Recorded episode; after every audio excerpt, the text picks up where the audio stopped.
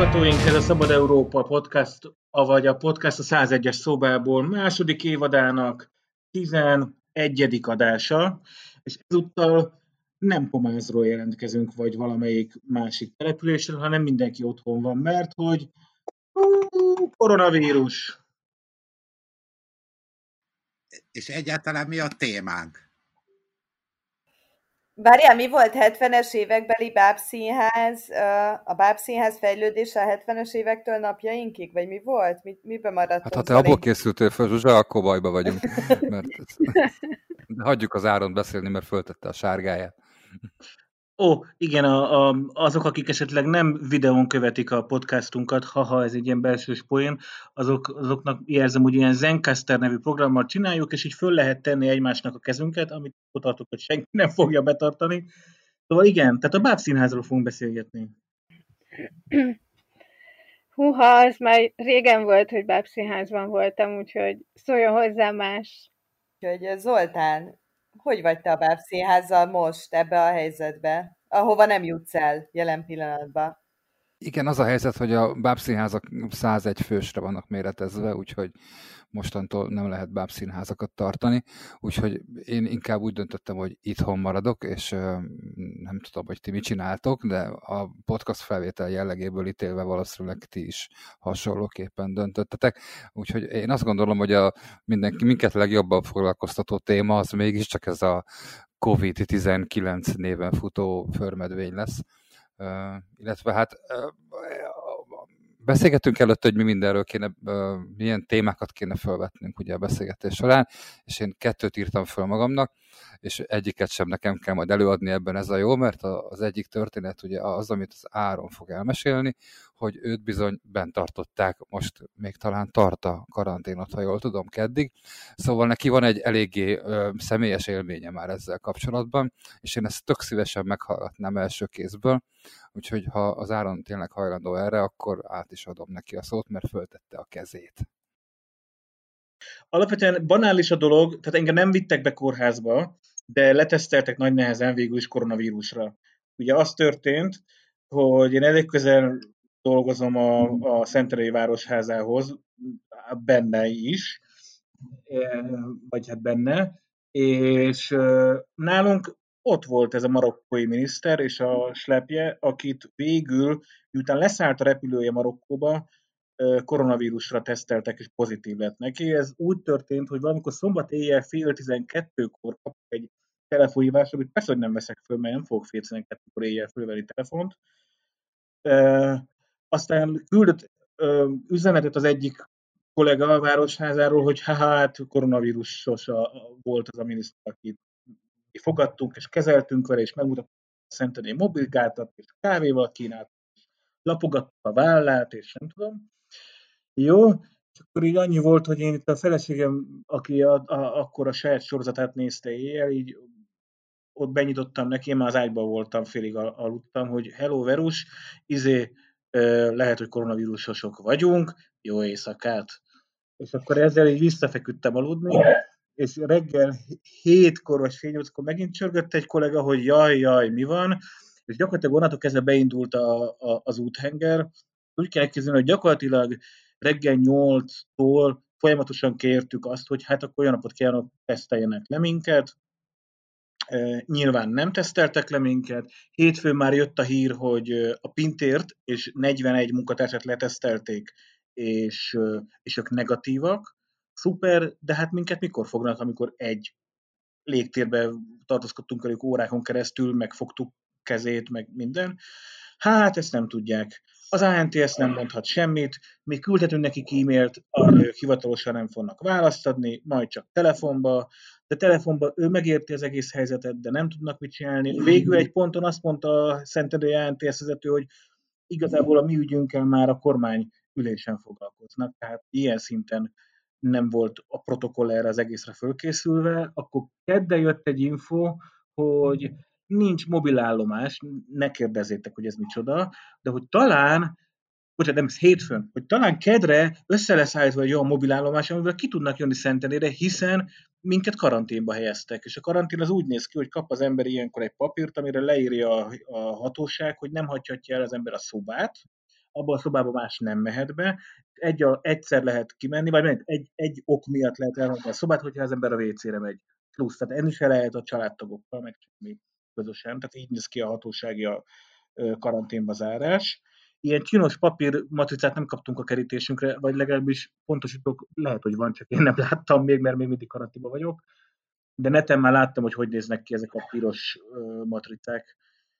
És akkor végül kedden szóltak, hogy majd kedden jönnek, de előtte telefonálnak, és ne együnk. Na, kedden nem jöttek tesztelni, szerdán jöttek tesztelni, amire megjött az info, hogy pintéréket már másodjára is letesztelték. Akkor minket csak először teszteltek le, és végül a teszt eredménye talán péntek délután jött meg. Tehát, hogy magyarul nem is gyors teszt de az hogy, az, hogy negatív lett az eredmény, az nem jelenti azt, hogy az ember elhagyhatja a karantént, úgyhogy én még három napig ilyen, ilyen hatósági karanténban vagyok. Hát ez így a rövid sztoria. Az egész egyébként az Orbánék nem adnak ki információt arról, hogy az országban hol vannak a koronavírusos esetek. A, az ANTSS azt mondta, hogy ők ezt megadhatják nekünk minden reggel. Tudni kell, hogy itt Szentendén a polgármester üzemeltet egy hát ilyen helyi védelmi bizottságnak hívják, abban én benne vagyok, de az, tehát nem jön hivatalos e-mail, és csak nem hivatalosan kaphatunk arról információt, hogy akkor végül is például itt a Szentendrei járáshoz tartozó tisztifőorvosi szolgálat keretén belül 26 település van, hogy ebből a 26 településben hol van és hány koronavírusos. Hivatalos papír nem jön erről. Szóval én biztos vagyok benne, hogy egész egyszerűen nincs elég teszt, nincs, nincsenek kitalálva a protokollok, senki nem tudja, hogy, hogy, hogy, hogy, tulajdonképpen mit kéne csinálnia. Ja, még egy dolog, amikor jöttek végül is tesztet levenni, akkor röhögtek ezek a orvosok, hogy hát az hülyeség, ami a hatósági papírban van, nyugodtan hagyja el a házat, sőt, menjen ki a kertbe, és inkább kertezkedjen, mint hogy csörögjön a szobában. Tehát, hogy ők maguk nevettek azon, ami a hatósági ízében van leírva, és persze én is nevetek, hiszen tudom, hogy nem tudok fertőzni a kertbe, de ettől még bármikor 500 ezer forintra megbüntethetnek, hogyha itt a rendőr ellenőrzi, hogy én betartom-e a, a hatósági karantént. Ma olvastam az Index egyik cikkében, hogy 80 embert már büntettek meg egyébként, mert a 4000 fölött van a karanténosok száma itthon, és abból páran azért megszekték már a, a, az, a szabályokat. Na hát ez így a rövid sztori. Bennem több kérdés is felmerült. Egyrészt, a Vera is karantén alatt van, automatikusan, vagy ő vele mi van, illetve az, hogy mennyire álltak hozzátok hozzád a hatóságok, nem tudom, empatikusan, jó fejen, stb. Hát egy, a magyar szabályok szerint, tényleg ezt majd leírom egy Facebook posztba, a magyar szabályok szerint, ha, ha te igazoltan koronavírusossal találkoztál, ja, ezt sem, nem, nem kaptuk írásba, szóban tájékoztatott minket erről az AMKS. Szóval, hogyha ha igazoltan találkoztál egy koronavírusossal, téged nem tesztelnek le automatikusan, hanem csak karanténba vágnak 14 napig, mármint hatósági karanténba. A, a te ö, családtagjaidat nem is rakják hatósági karanténba, tehát a, az nincsen.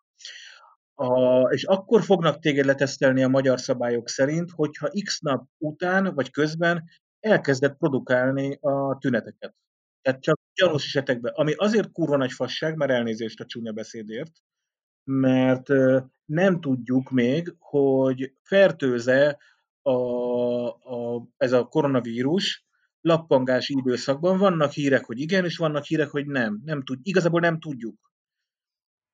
Az én feleségem ügyében, tudni kell, hogy szklerózis multiplexes 10 éve, vagy 11 éve, az egy autoimmun betegség, ha ő elkapja a koronavírust, akkor ő esélyeről belehal. Tehát ő az a típusú veszélyeztetett.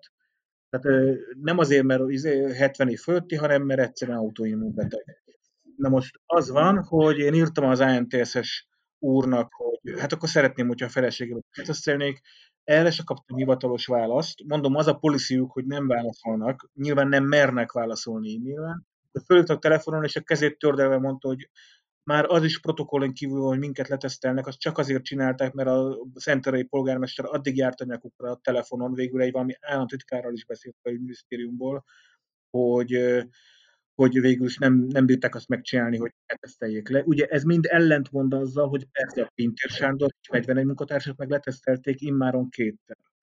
Ez is az bizony, hogy teljes a fejetlenség az egész rendszerben. Na, úgyhogy a lényeg az, hogy aki csak találkozik, eleve nem is fogják koronavírussal letesztelni, és ebből kurva nagy bajok lesznek majd itt Magyarországon.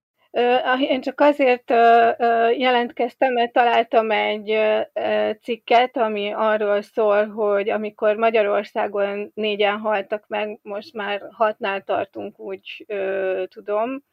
Tehát amikor négy haláleset volt Magyarországon, akkor 85 igazolt fertőzött volt, tehát hogy ennyi ennyit sikerült igazolni. Ausztriában 1646 fertőzött volt, négy halálesetnél, Németországban még, még több, és nálunk az indonézek, a Fülöp-szigetiek és az irakiak azok, akik kevesebbet tesztelnek még nálunk is ami szerintem szintén nagyon aggasztó, és tehát, hogy azért tartom ezt problémásnak, mert mert így nem tudjuk igazából, hogy ki a fertőzött, az emberek nincsenek jól informálva, valószínűleg tartom, hogy azért nem árulják el ezeket az információkat meg, hogy ki hol fertőződött meg, tehát ezért nincsen települési térkép hivatalosan, mert nem akarnak pánikot kelteni, de így meg megint csak ilyen gyerek státuszban vagyunk tartva, szerintem ez nem, nem igazán nyerő álláspont ebben a helyzetben, sokkal nagyobb nyitottságra volna szükség, az emberek sokkal inkább éreznék a felelősségét annak, hogy most kimenjek-e az utcára, elmenjek-e vásárolni, vagy sem. Zoli, átadom a szót. Köszönöm. Azt akartam csak mondani, hogy még a legjobb indulatú... Jól nézel ki. Szkená... Köszönöm. Szkenárió mellett is. Az a feltételezésem, hogy azért van ilyen kevés megbetegedés azonosítva Magyarországon, mert ugye az áron történetéből is kiderült, hogy nagyon keveset tesztelnek, nagyon kevés tesztet van módja elvégezni ennek, a, ennek a, az intézményrendszernek, ami rendelkezésünkre áll, és így aztán igazából valójában fogalmunk sincs, hogy hány megbetegedés van, csak annyit tudunk, hogy a rendelkezésünk, hogy a az elvégzett tesztekből hány, hány pozitív lett, de hogy, hogy nincs ez a nagy merítés, mint amit a koreaiak Koreában csináltak, azt hiszem, hogy 200 ezer tesztet csinálnak egy nap alatt, tehát nagyon brutális mennyiséget. Én nem tudom azt, hogy hogy csinálják, de hogy amennyire én értem, ez egy ilyen laborban elvégzendő emberi beavatkozást is igénylő folyamat, tehát hogy nagyon-nagyon sok ember, nagyon-nagyon sok laborban kell, hogy foglalkozzon ezzel, és valószínűleg ez nálunk nincs és ez, ez egyben magyarázza is ezt a helyzetet, hogy miért ilyen vakon halad előre a magyar kormány, és szerintem nem, hát nem tudom, hogy a operatív törzs, vagy az ördög se tudja, hogy ki az, aki igazából itt ezt az egészet, ki az, aki felügyeli fentről. De hogy, hogy én azt gondolom, hogy, hogy az elsődleges oka az, hogy, hogy nem tudunk eleget, hogy nincs, nincs hozzá elegedő infrastruktúra, hogy, hogy tudhassunk eleget. Miközben azt mondják, hogy pénz az van, tehát hogy ha, ha van pénz, és tudnak átcsoportosítani, akkor miért nem csoportosítanak át tesztelésre pénzeket? Tehát, hogy ez számomra érthetetlen. Valószínűleg ebben az is benne lehet, hogy hiába tesztelnek, tudják, hogy nincs annyi lélegeztetőgép, nincs annyi személyzet, nincs annyi ágy, tehát érted? Meg, megelőzik a dolgokat, hogy a nép ne pánikoljon. Tehát, hogy ez így, azért ez egy ilyen ismert. Tehát, hogy mi ebben nőttünk föl, nem? Hogy nem voltál tisztában minden információval. Bennem az merült fel, hogy egyébként tudjuk-e, hogy mekkora ennek a látenciája, tehát, hogy akkor mik lehetnek a valós számok. Ennek a százszorosa körülbelül, vagy olvasott erről valaki valamit? Nekem e-, egyrészt az áron beszámolója, illetve a Lilla hozzáfűzni valója után felmerült egy kérdés, hogy tudjuk-e, hogy kik ennek a feje. Tehát, hogy tudjuk-e, hogy, eh, hogy ma Magyarországon ez, a, ez az operatív bizottság milyen súlyozással, milyen döntési mechanizmusban dolgozik, hogy egyáltalán van-e erre valami.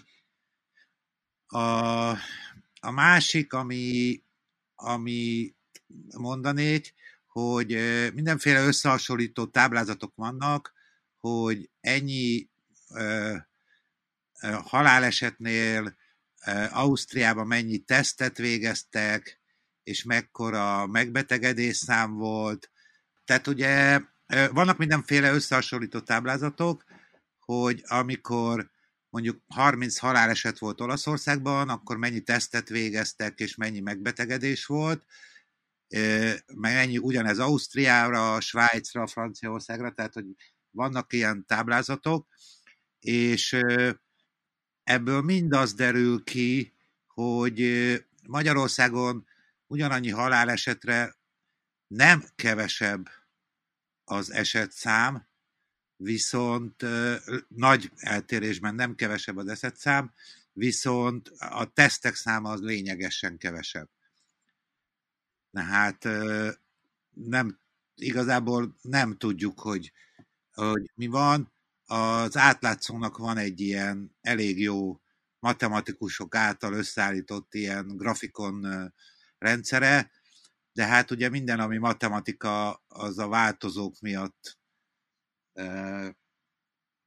ugye téved, a változók miatt tévedhet, de elég, szóval én beszéltem programozó meg matematikus ismerőseimmel, elég komoly munka van beletéve szerintük is. De hát a kérdésem az azt felétek, hogy szerintetek ki irányít tulajdonképpen, és hogy kikből áll ez az operatív törzs, mert arról viszont nem nagyon lehet látni, vagy olvasni nagyon, hogy, hogy kik ezeknek a tagjai. Azon kívül, hogy azt mondják, hogy a kormány, meg a katasztrófavédelem.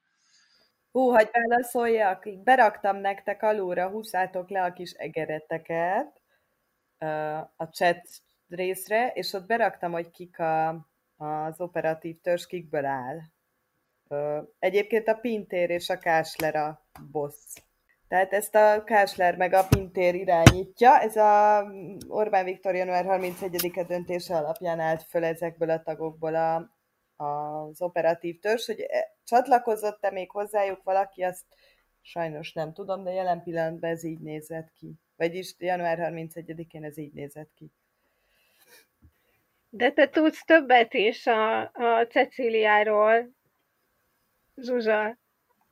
Én, ja, Müller Cecília asszonyról gondolod? Igen, igen, igen, igen. Tudtál már meg róla háttérinfókat, hogy késő.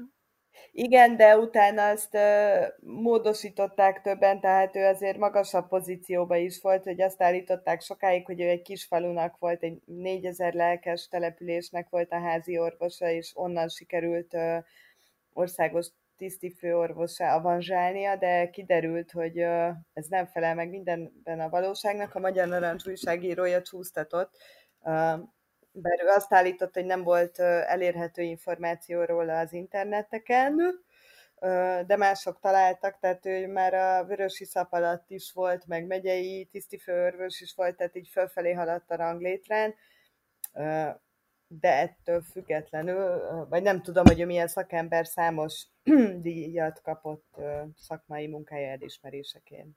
Tehát én ennyit tudok róla. Nekem megütötte a, a fülemet az Áron beszámolójából egy, egy mondat, hogy mikor nem tudták, hogy lehet titeket tesztelni, vagy sem, akkor erről a kormányülésen volt szó. Hát miért nem az operatív törzsnél volt erről szó, hogyha ők ennek a főnökei, akkor lehet, hogy nem az operatív törzs dönt, hanem a kormányülés. Ez, ezek ilyen, ezek ilyen ö, költői kérdések, de a, a, a digire én hadd reagáljak, mert én olvastam elég sok cikket, szakmai, mármint ilyen matematikai szakmai cikkeket is, elég sokat, nagyon szívesen összeszedtem ezeket, és berakom a show notes-ba, amiket majd a Zoli fog összegyűjteni. Wink, wink. És én azt, tehát a, a, a lényege az körülbelül az, hogy a, egy ilyen felfutási időszakban, ugye ez egy, ez egy szigma alakú görbéről beszélünk, tehát az eleje a görbének az exponenciálisan nő 1,30%-kal, 25%-kal, tehát 1,2-1,3 körül, és aztán jön egy pont, amikor amikor ezt inflation pontnak hívják, amikor egyenes a görbe, és utána pedig elkezd laposodni. Ez egy ilyen, ez egy ilyen hosszú, mondjuk másfél-két, két és fél hónapos időszakot jelent, és a, ugye ez több százezer embert is érintett a, a végén a folyamatnak. Mi, mi most a felfutási időszakban vagyunk, és én azt olvastam több ilyen elemzésben, hogy kb. 27-szeres a, az a különbség, ami a valós szám és a, a megtalált fertőzöttek között van. És ezt arra alapozzák, hogy mondjuk Olaszországban, Kínában, Dél-Koreában, Iránban, és az Irán az nagyon zárójeles, milyen, milyen felfutása van ezeknek a görbéknek, mikor milyen intézkedéseket vezetnek be, és az mikor kezdi el a hatását érvényesíteni. Ebből tudnak egyelőre következtetni például a lappangási időszakra is. A lappangási időszakról azt tudjuk, hogy 2 kötőjel 14 nap. Tehát, hogy volt már olyan, hogy néhány nap alatt pontosan lemért vagy lekutatott kontakt miatt lehet tudni, hogy mondjuk három nappal ezelőtt, vagy kettő nappal ezelőtt fertőződött meg valaki, és már produkálta tüneteket, és volt olyan, hogy 12, 13, 14 nap alatt. A másik, amit még, amit még tudok mondani ide a Diginek, ami szintén nem jó hír, hogy ugye Magyarországon viszonylag késő jelent meg hivatalosan az első koronafertőzött, emlékeim szerint március második vagy harmadik ahol már körülöttünk már mindenütt volt, Romániában is volt, meg mindenütt, Szlovákiában is stb. Egy darabig hasonló módon növekedett a magyar koronavírusok aránya, mint Ausztriába, vagy Csehországba, vagy Szlovákiába, vagy Romániába. Ehhez képest most olyanok vagyunk, mint hogyha tényleg a hétszer csavarodó DNS spirál valahogy kifog a koronavíruson, és mint hogyha a magyarokon nem fogna el az egész vírus. Ugye Ausztriában azóta már ők beálltak ugyanabba a nyugat-európai trendbe, hogy iszonyúan terjed, ők most 3200 körül járnak, vagy, vagy ott Horvátország 400, Csehország, 1000, 1000 fölött van Csehország most már. Na most én nem hiszem, hogy kulturálisan akkora különbség lenne a, a horvátok, vagy a csehek, vagy akár a románok, Romániában is 500 körül van, vagy 450 körül van. Tehát kulturálisan akkora különbség lenne a magyaroknak a turizmushoz való viszonya, a minket, hogy mennyien látogatnak ide, hogy mennyire vagyunk benne az európai körforgásban, a teherszállításban, a stb. stb., hogy ennyivel kevesebb van itt Magyarországon, mint bármelyik körülöttünk lévő országhoz képest. Ez is azt mutatja, hogy itt, hogy itt valami egészen más, és nem arról van szó, hogy azért olyan alacsony, mert egyébként százezrével tesztelik itt az emberek, és azonnal ö, berakják külön elvonóba azokat, akik csak minimális és gyanúsak, hanem itt valami más lehet az oka. Még egy zárójel, akikről hallunk, Dunakesziről, Gödről, több helyről tudok konkrét koronafertőzöttet, azok mind ö, itt a környéken teherautó vagy kamion sofőrök, tehát hogy ténylegesen az európai vérkeringéssel jár, tehát hogy, hogy terjed most ez a, ez a koronavírus, hiszen lényegében a, a turisztikai célú repülőzés az leállt. Tehát, hogy ténylegesen a elfogalmon keresztül tud legjobban terjedni, és utána pedig helyi gócpontokkal. Uff. Egyébként ti hogy vettok személy szerint ebben az egész sztorival? Tehát, hogy így mennyire veszitek komolyan mennyire érzitek úgy, hogy mi meghalunk, vagy veszitek úgy, hogy mi nem halunk meg, de figyeljünk már oda, és mossunk többet kezet.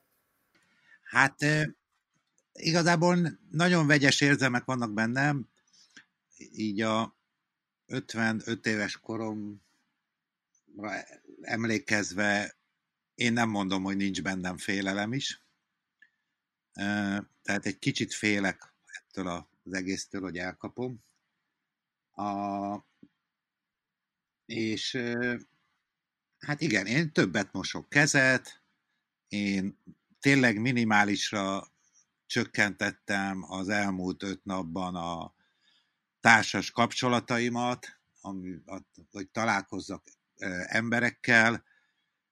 Az elmúlt öt napban kétszer mozdultam ki boltba, maszkba tettem mindezt, ami vagy használ, vagy nem, de én inkább hiszek benne, hogy használ, és amikor odaértem az autóhoz, akkor a kézfertőtlenítővel átdörzsöltem a kezemet, mielőtt megfogtam a kilincset, meg a szatyornak a fülét, kézfertőtlenítős kezemmel, és úgy szálltam be az autóba.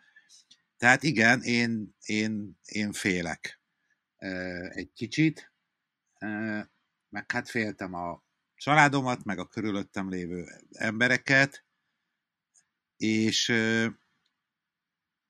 Áron én tudok olyan betegről, aki nem kamion sofőr, és elég súlyos sem beteg, és itt lakik a Szentendrén. Tehát, hogy nem tudom, hogy ez hogy ő kitől kaptál, vagy hogy, és nem tudom, igazából, igazából nem tudom, hogy ez a betegség egyáltalán mi az, ami, ami a mi nyugat-európai társadalmunkban ezt hatásosan meg tudja fogni. Mert én azt gondolom, hogy Kínába például igen, tehát Kína egy katonai diktatúra nagyjából, vagy hát egy ilyen vegyes dolga a diktatúrának, mint Szingapur, vagy mint azért az ázsiai népekről tudjuk, hogy főleg a, ezekről a koreaiakról, japánokról, kínaiakról, szingapúriakról, hogy egyrészt viszonylag fegyelmezettek, az európai normákhoz képest sokkal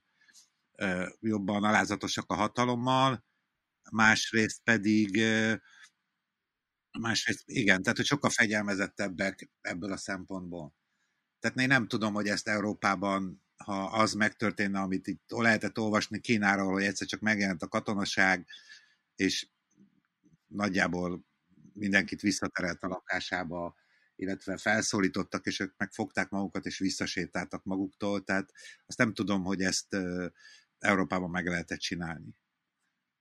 Bennem ilyen elég ambivalens érzések vannak, mert az egyik kérdés, ami bennem van, hogy gyere vírus, mérkőzzünk meg, legyőzlek ezt reggelire, és hogy essünk már túl ezen az egészen, és akkor legyen nekem egy jó kis immunitásom, aztán hagy menjek már tenni a dolgomat, akár úgy, hogy végzem a munkám, akár úgy, hogy segítek másoknak, akik még, még nem szerezték meg ezt az immunitást.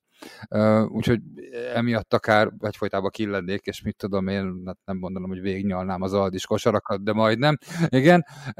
A, a másik kérdés meg bennem ugye az, hogy viszont nem megyek ki sehova, mert hogy rettegek attól a gondolattól, hogy de már nekem ezt sikerült bekapni, ami nem így rettent meg, hanem úgy, hogy akkor én most már fertőzök. És azt viszont nagyon rosszul viselném, hogyha, hogyha valaki tőlem kapnál. Mondjuk nekünk ugye van itt egy otthon otthoni kis karanténunk most öt emberrel, ilyen, ilyen önként vállalt karantén ez. Tehát, hogyha itt mi egyébként mindenki, azt gondolom mindenkiről, hogy elég jó immunrendszerrel bír, tehát, hogy, hogy mi ezt itt le fogjuk tudni gyűrni. De hogyha mi le is tudjuk gyűrni, van a környezetemben olyan ember, mondjuk, hogyha az anyám elkapná tőlem, attól elég rosszul érezném magam. Úgyhogy e, ennek megfelelően nem is találkoztunk már csak egy pár percre az elmúlt egy hétben, és akkor is tartottuk az öt méter távolságot, és rajtam mondjuk elég maszkolt, meg minden figyfene, és igyekeztem még a beszélgetést is elkerülni, csak vittem neki valamit. De hogy mm, igen, tehát az viszont nagyon rossz lenne, hogyha, hogyha általam lenne terjedve, terjesztve a dolog, vagy bármelyikünk által, és ezzel mondjuk hozzájárulnánk ahhoz is, hogy gyorsabban terjedjen ez a vírus, mert az szerintem is rossz ennek a társadalomnak, hogyha ez a vírus most gyorsan végigsöpöl rajta.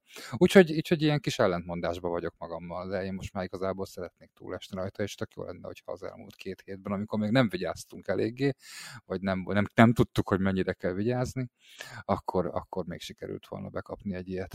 Na. Hát én ezzel úgy vagyok, hogy emlékeztek rá, én már kettővel ezelőtti beszélgetésen is felhoztam a koronavírus témát, és akkor még az érződött a, azért a, a hangulaton, hogy ez nem egy olyan fontos téma. Én megmondom őszintén a magam részéről, január eleje óta követem gyakorlatilag napi szinten, hogy mi történik Kínában. Ugye Kínában megfogták, most már harmadik napja zsinórban nincs Wuhanban a, ez a Hubei tartomány központja, ahonnan az egész kiindult új, új koronavírusos. Azok, akik ott pluszban minden nap megjelennek, azok külföldről behurcolt koronavírus. Sok fun fact, Magyarországról is hármat mi bevittünk oda, tehát hogy innen három magyar, állam, magyar országról jövő három ember vitt be oda koronavírust. És ez egy másfél milliárdos társadalomból 80 ezeren lettek megfertőzve, és ott megfogták az egészet. Igen, ahhoz az kellett, amit a Digi mondott. Tehát ott tehát ténylegesen az van, hogy ott január közepén leállt az élet, de teljesen, és én láttam olyan felvételeket, ahol katonák az ajtót, tehát a, a lakás ajtót behegeztették, mert nem bírták más, hogy az idős nénit rávenni arra, hogy üljön, segjen. ezt ugye egy európai társadalomban nem lehet megcsinálni. Ez majd azért lesz érdekes, mert mindjárt beszélünk a felhatalmazási törvényről, amit ugye az Orbánék akarnak. Mindenesetre én, én, én, én csak azért nem izgulok, mert hogy én elég régóta követem ezt az egészet, és, és én tudtam, hogy mi fog jönni. Én őszintén szóval én három hete már nem fogok kezet senkivel, furán is néztek rám két héten keresztül emberek, hogy, hogy, hogy én ezt így tényleg ennyire komolyan gondolom, ezt a koronavírus dolgot, ha, ha, hát az Olaszországban van izé. Engem ez a dolog, ez innentől kezdve, tehát hogy nagyon nem érdekel, csak hogy, hogy, hogy, hogy ez van. És azért a másrészt meg az emberiségben rengeteg ilyen volt, most tulajdonképpen úgy van egy világháború, ez nagyon durva, amit mondok, hogy, hogy nem kell megél, a mi generációnak most nem kell megélnie egy világháborús helyzetet, nem lőnek, tehát az nincsen, de, de ez ugyanaz. És ugyanolyan hatásai is lesznek. Itt én, én nem túlzok, itt két hónapon keresztül, vagy három hónapon keresztül itt semmi nem lesz, tehát itt május közepéig, végéig, és ez a jobbik eset, itt Magyarországon minden le fog állni, és ez ugye azt jelenti, hogy a teljes gazdaságnak lesz vége ebben az évben, és itt elképesztő sorsok lesznek majd magunk körül, pontosan ugyanúgy, mint egy második világháború, és erre készüljön mindenki. Tehát én tényleg ezt javaslom. Nem azt mondom, hogy cukrot kell venni, meg lisztet, mert kurva nem tudnak az emberek kenyeret sütni, tehát ez fasság. Arra kell készülni, hogy, hogy, hogy itt emberek nem kapnak majd fizetést, azért nem kapnak fizetést, mert nincs adóbevétel, azért nincs adóbevétel, mert nem működnek a cégek, minden le fog állni. Itt az elején vagyunk ennek a sztorinak. Tehát, tehát erre én, én nyomatékosan javaslom mindenkinek, hogy erre készüljön fejbe, és egyébként az emberiség kismillió vírus túlélt már, tehát nyilván ezt is túl fogjuk élni, de azért az arányait tekintve, ahogy Kínában mondtam, másfél milliárd emberből 80 ezer, ma, most a legújabb adatok, ugye fél órával ezelőtt frissült a, az, a, a világnak az adatai, ott Olaszországban most 60 ezer ma. Csak Olaszországban 60 ezer. Mondom, egész Kínában 80 ezernél tart, állították meg, de ahhoz az kellett, hogy január közepén ténylegesen az egész életet leállították. Az nagyon jó, hogy most már ott újraindulnak a gyárak, mert mindenki persze onnan rendel mindenféle izért, védekezési eszközöket, tehát, de, de ez itt csúnya lesz, és ne gondoljuk, hogy Magyarországra nem fog bejönni.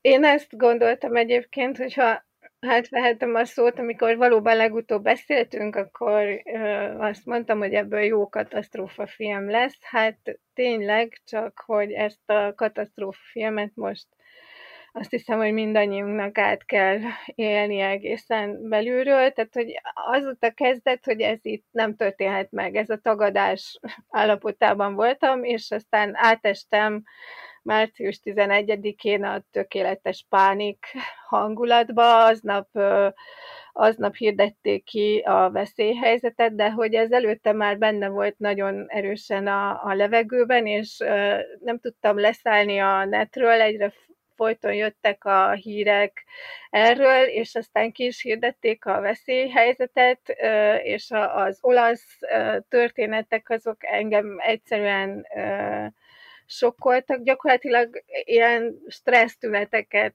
lehetett magamon észrevenni, ami akkor múlt el, amikor amikor láttam a kínai adatokat, és kiderült, hogy ott véget ért a járvány, és nagyjából 4% körülre lehetett satszolni a halálozási arányt, amiben az, tehát hogy akkor egy kicsit megnyugodtam, nem mint hogyha ez a 4% ez olyan kevés lenne, és most látjuk, nem tudom, hogy az olaszoknál most hány százaléknál jár az arány, de amitől még most is tartok, az, az, az a magyar egészségügynek a helyzete, és mi lesz akkor, hogyha bárki bármivel, akár koronavírussal, vagy bármilyen más betegséggel bekerül a kórházba egy olyan helyzetben, amikor, amikor minden intenzív ö, hely foglalt, akkor mi lesz vele, hogy ö,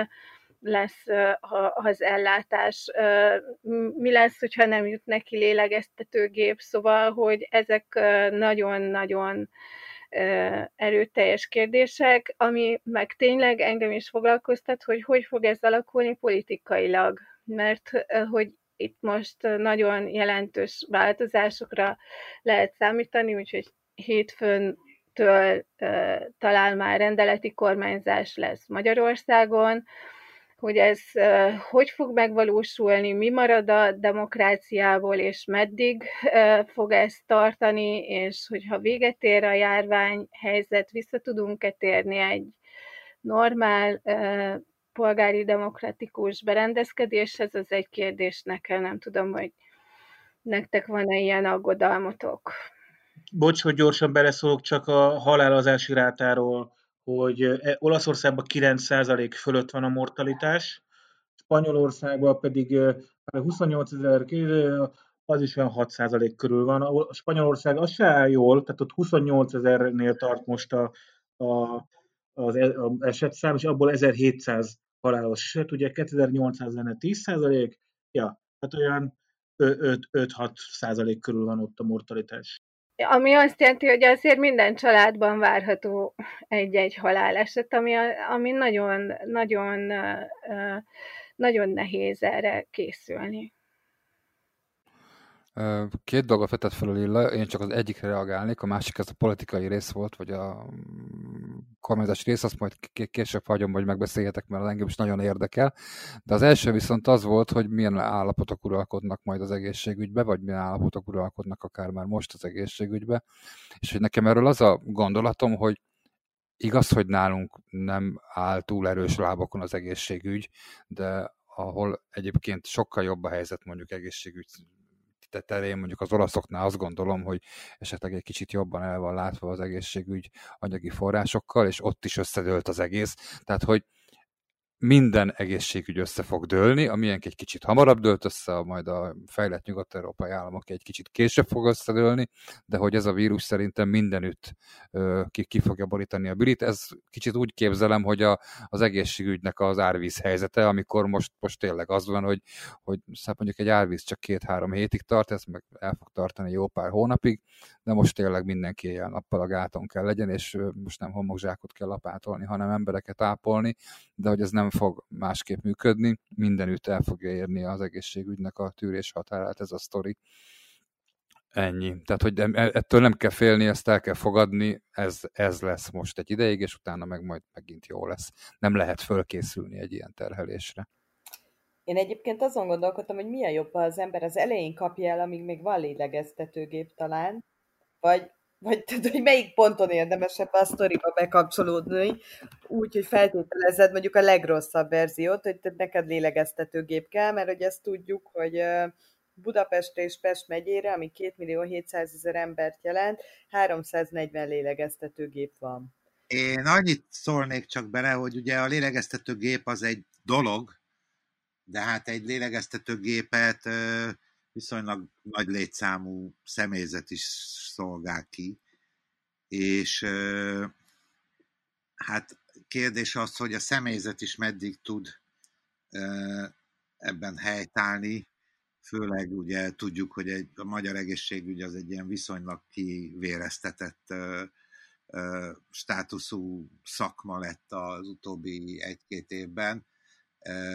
Tehát itt nem csak a lélegeztetőgépek száma az aggasztó, hanem, hanem el kell gondolkodni, hogy, hogy lesz-e elegendő személyzete. Bár nyilván a másik oldalról, ami nekem elég szimpatikus, hogy e, elég jól megmozdult az ország, elég sokan úgynevezett civil összefogásban próbálnak segíteni, de hát az az iszonyú tapasztalat ezzel kapcsolatban, hogy a magyar nép annyira el volt nyomva ilyen civil összefogás támogatása oldalról, hogy igazán nem tudják az emberek, hogy ezt hogy kell csinálni, és azt veszem észre, hogy nagyon sok civil összefogás azért hal el, vagy azért nem tud hatékony lenni, mert igazán az emberek most tanulják meg, hogy ezt hogy is kéne csinálni, hogy kell szervezni, hogy kell ebben részt venni, kioszta le a feladatokat, és egyáltalán nagyon-nagyon minimális hatékonysággal működik. Itt a, a ugye mi elég sokan Dunakanyariak vagyunk itt, sőt, tehát mindegyikünk. Én pár csoportba, itt Facebook csoportba beléptem, és körbenéztem, és láttam, nagyon hangzatos című Facebook csoportok vannak, néha bejön egy-egy felajánlás is, amit így lehet olvasni, azt mindenki lájkolja, de például olyat nem nagyon láttam, hogy akkor, akkor add meg a telefonszámod, oda megyek és elviszem. Tehát azt gondolom, hogy ezt is tanulni kéne, illetve nem tudom, hogy kinek kéne összefogni ezeket a civil csoportokat, de, de, de nagyon szomorú volt látni nagyon szomorú volt látni azt, hogy hiába akarnak sok ember jót, akkor is akkor is egyszerűen megakad a dolog, és így nem, nem, nem tud elindulni hatékonyan. Én csak úgy nagyjából ezt szerettem volna. Én erre reagálhatok, hogy az, az egy nagyon érdekes szituáció. Szerintem, hogy Pomázon ugye a, a polgármester volt önkéntes tűzoltóknak a főnöke, és szerintem ő, a tűzoltóság az így eléggé be van vonva a dolgokba, és nálunk úgy szervezték meg, hogy a családsegítőtől megkapták, vagy nem tudom honnan egy listát, hogy kik azok, akik 70 év fölöttiek, lehet, hogy 65, bocsánat, ezt nem tudom. Be lehet telefonálni a tűzoltóságra, mert ők úgyis 0-24-ben működnek, ők minden reggel, de összegyűjtik, hogy kinek kijelentkezett, mire van szükség, stb és ezt továbbítják azoknak az önkénteseknek, akit viszont az egyik képviselő összegyűjtött, aki szociális munkás, és ebben elég jó gyakorlata van, hogy hogyan lehet önkénteseket koordinálni. Tehát az egyik oldalon bejönnek az igények, és a túloldalon meg kiköpnek, hogy ki hova kell. A körzetekre vannak lebontva azok, akik önkéntesnek jelentkeztek, és a saját körzetükbe tudnak élelmiszert, gyógyszert biztosítani azoknak, akik rászorulók. Ez még nem indult el élesbe, vagy én még nem kaptam feladatot, én is jelentkeztem természetesen, tehát nem tudok arra reagálni, hogy ez működik-e. Illetve még egy kiegészítés, hogy nyilván ez a Facebookon meg itt ott pörög, de mindenki kapott erről írásos tájékoztatót, plusz ott van az üzletekbe is, tehát én a, a Spárba is láttam, a drogerimákba is ott volt lerakva az a tájékoztató, hogy igénybe lehet venni, és az utcán osztogatják az embereknek, tehát ez látszólag működőképes lehet. Én még visszakanyarodnék az előző kérdés, hogy hol jobb, hol jobb elkapni. Azért nem lehet ezt tudni, és nincs rá egyértelmű válasz, mert ugye abból indul ki mindenki, hogy a vírusok általában úgy működnek, hogy a, a szervezetünk egyszer legyűri, akkor megismeri onnantól kezdve a vírusnak a, hát nem tudom, a, a, a kódját, vagy DNS, vagy RNS kódját, vagy az, ami van benne, és akkor utána, ha megint találkozik vele, akkor már rögtön tudja, hogy hogy kell legyőzni. Ugyanakkor jött már nem is egy hír arról, hogy valaki másodjára kapta el. Nem lehet tudni, hogy ezek a hírek, ezek dél-koreai és kínai hírek voltak, hogy ezek mennyire megbízhatóak. Én Európában még nem találkoztam ilyen hírrel, de egyáltalán tehát az viszont nincs bebizonyítva az ellenkezője, hogy valaki legyűrte, azt onnantól kezdve beleáll a szélbe, hogy, hogy is fogalmazott az állatorvos, hogy beleáll a szélbe kiforított nyálkahártyájú orral, és azt mondja, hogy na gyere te vírus, gyere te. Tehát, hogy nincs, nincs az sem bizonyítva, hogy utána viszont immunitást szerez az ember. Tehát én ezzel óvatosan bánnék, nem, tehát nem lehet tudni, semmit nem lehet tudni erről a vírusról, még azt se lehet tudni, hogy milyen a lefutása, milyen a, a, a járványgörbéje, milyen a lappangási ideje, egyáltalán hogyan fertőz, azon túl cseppfertőzés, ezeket tudjuk, de, de ezen túl még, még semmi nincs meg ezzel kapcsolatban. Úgyhogy nem lehet tudni, hogy hogyan járnál jobban, hogy az elején megfertőződnél, majd meg a végén is mondjuk, vagy egyáltalán nem mész ki sehova, és egyáltalán nem kapod el. Bocsánat, csak én gyorsan reagálnék erre a dologra, hogy természetesen ez sem fekete és fehér, hogy semmi sem. Tehát hiába tudja a te szervezeted, vagy a te immunrendszered, hogy hogyan kell védekezni egy fertőzést követően a, a koronavírus ellen, de hogyha te neked mondjuk egy legyengült immunrendszered van, akkor hiába tudod, hogy hogyan kell védekezni ellene, attól még alul maradhatsz ebben a csatában. Tehát én azt gondolom, hogy mi, minden esetben fennáll a lehetőség az, hogy újra és újra elkapd, de ez ö, nem jellemző, hanem csak azokra igaz, akik, akiknél annak ellenére, hogy már megvan az info, hogy hogyan kell megvívni a háborút, de mégsem lehet, vagy mégsem sikerül. Igen, én elmondom, hogy szerintem hogy működik, itt is nagyon sok civil felajánlás van, mindenféle szétszórt Facebook csoportokban, meg e-mail folyamokban, meg, meg telefonon keresztül, és ez a, a szétforgácsolódás az nagyon megnehezíti egy ilyen esetben, amikor baj van a, a, te, a tevést, úgyhogy itt is az a, a hogy hívják ezt? Szentendrei helyi operatív törzs, nem tudom, valami ilyesmi a neve. Tehát az lett a döntés, hogy itt is egy kapus lesz a rendszer, hasonlóan ezek szerint, mint Pomászhoz. Tehát itt bejön az, ügy, bejön az ügyfélszolgálatra, hogy az is bejön, hogy valahol baj van, nincs kaja, vagy be kell vásárolni gyógyszert, tehát az is bejön, de az is bejön, hogy hello, én felajánlanék két hűtőt, hogy nálam van egy autó és két óra szabadidőm, tehát hogy ezek mind-mind bejönnek, és a, a, az ügyfélszolgálat leosztja a megfelelő munkatársaknak, akik bevonják a civilektől kezdve mindenkit bevonnak a szervezésbe. Azért hozzá kell tenni, hogy az első körben még nem a civilek vannak bevonva, mert egyébként elképesztő sok önkormányzati dolgozó lett hirtelen, értek jól, idézőjelben mutatok itt a laptop előtt, föl, ö, ö, üresbe. Tehát itt óvónők, tucatjával lettek hazaküldve, hiszen be vannak zárva az, a... Szóval, hogy itt, itt nagyon sok ember uh, idézőben munkanélküliként lett hazaküldve, de azt mondta, hogy kapnak fizetést, az, azért vannak hazaküldve, hogy ők ne fertőződjenek meg, de ők tennének és dolgoznának, és szívesen részt vennének mindenféle ilyen dologba. Tehát elsősorban első körben ők vannak bevonva, és utána jönnek másodszorban majd a civilek arra reagálnék, hogy mikor érdemes elkapni ezt a vírust, azt nem tudom, de vannak olyan vélemények, hogy, hogy előbb-utóbb mindenki el fogja kapni. Én hallottam, vagy találkoztam ezzel a véleménnyel. Nem tudom, hogy ez most pánikkeltése, hogy most így ezt így bemondom itt a mikrofonba, lehet, hogy le fognak csukni engem miatt, vagy ilyen véleményekért a, a, a rendeleti kormányzás idején, mert ilyet sem lehet majd csinálni, de hogy van, van ilyen vélemény, hogy előbb-utóbb mindenki el fogja kapni.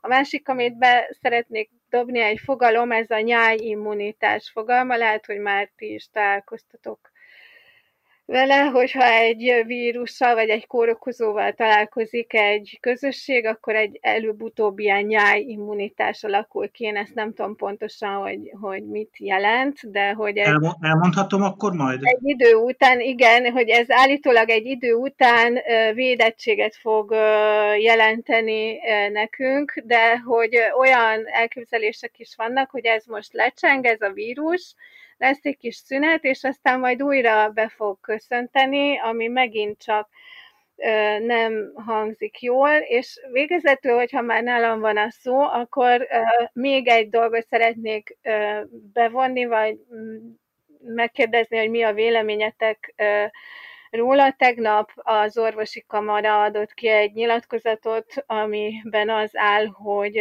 szerintük szükség volna a kiárási tilalomnak a bevezetésére. Szerintetek mi ezzel a helyzet? Én, én a, nem a kiárásira arra majd úgy látom, hogy a Digé jelentkezett, én a másik kettőre, hogy az egy tök jól hangzatos cím, hogy majd előbb-utóbb mindenki elkapja, ez így nem így van. Járványtanban ez úgy működik, hogy általában 60-70-75 százaléka szokta elkapni valamikor az adott járványt, és aztán ez így ott tetőzik. Hogy ez most 60%-nál vagy 80%-nál tetőzik, ezt nem lehet tudni, hiszen ez egy ismeretlen vírus, nincsenek benne még tapasztalataink. Ez ugyanígy egy görbét, egy ilyen S alakú, egy ilyen szigmoid görbét képzeljetek el. A tetőzése az valahol 60-70% környékén lesz.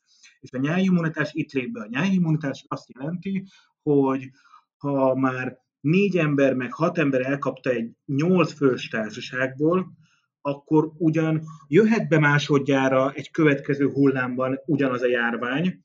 Nem azt jelenti, hogy a mindenki immunis, nem, csak kisebb eséllyel fog pont az a kettő ember találkozni még vele, aki abból a nyolc fős nyájból még nem kapták el korábban. Ugye ez megint de két dolog. Egyrészt feltételezi, hogy kialakul az immunitás, nem tudjuk, hogy kialakul-e, ez az egyik. Kettő, valószínűleg igen egyébként, de, de nem tudjuk, tehát nincsenek bizonyítékok rá.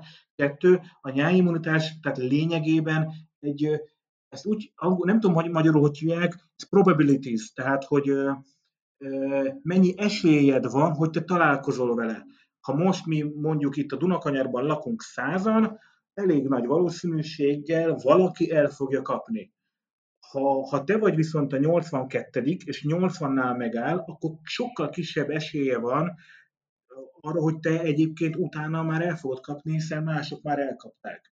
Ez igazából, ez csak a nyáimmunitás azt jelenti, hogy, hogy hogy, hogy valaki, akit egyesével kiveszünk, és megnézzük, ő vajon mennyi eséllyel kapja el, de ettől még az senki nem garantálja, hogy te valóban a 82 leszel, vagy a 16 leszel. Ezt jelenti a nyári immunitás. Magyarul erre bazírozni felelős országvezetőket fasság, erre a végül a Boris Johnsonék is rájöttek, hogy nem ez a, nem ez a jó módszer, ugye, mert ebben benne van az, hogyha 5% a mortalitás, akkor Boris Johnson azt mondta a nyári immunitásra tekintette, hogy akkor viszont Nagy-Britannia, nem tudom, 3%-a meg fog halni egy éven belül. És ezt ilyet, ezt, ezt nem lehet átvinni. Tehát ez a nyári immunitásra bazírozni, az teljesen tévút ilyen szempontból.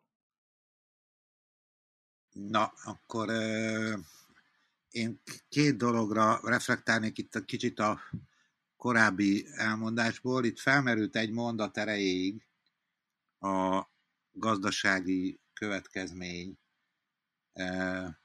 és én itt egy csak egyetlen egy iparágat, ugye a, a turizmust vennék, venném fel, mert azoknak az adatai vannak ugye előttem, a 2018-as adatok.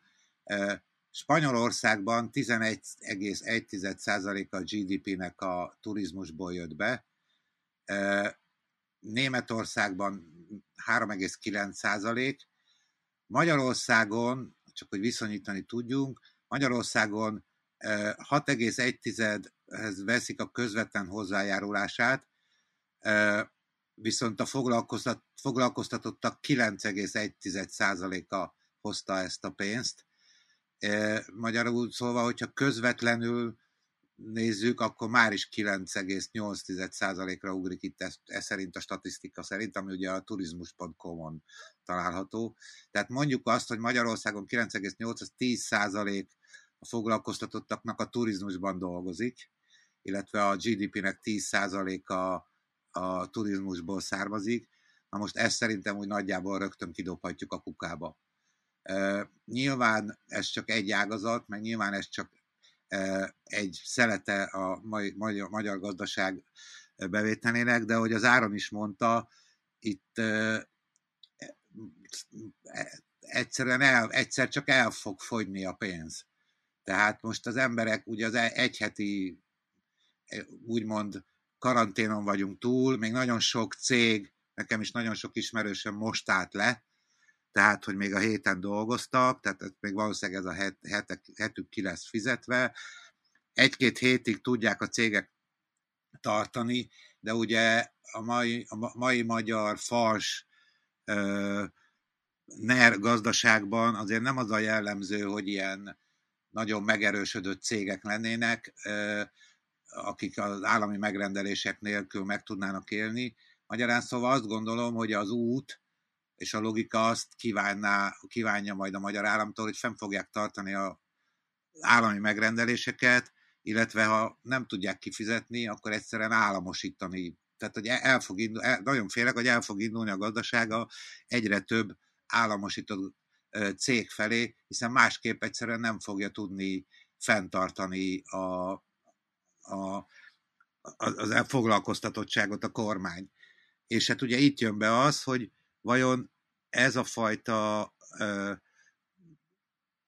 teljes jogkör, amit most bevezetni próbálnak, ez mennyiben kapcsolódik ehhez, illetve mennyiben nem.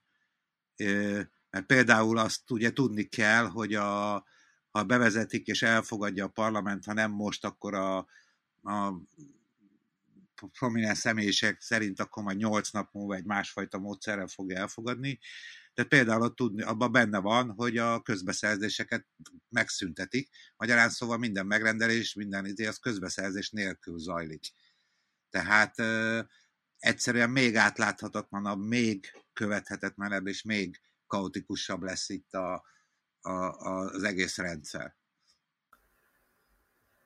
Szerintem a gazdaság, tehát ez látszik, hogy a nagy német autógyárak leálltak nálunk is, akik szerintem nem tudom hány százalékát adják a, a, ez a termelés a GDP-nek, szerintem írtózatosan sokat.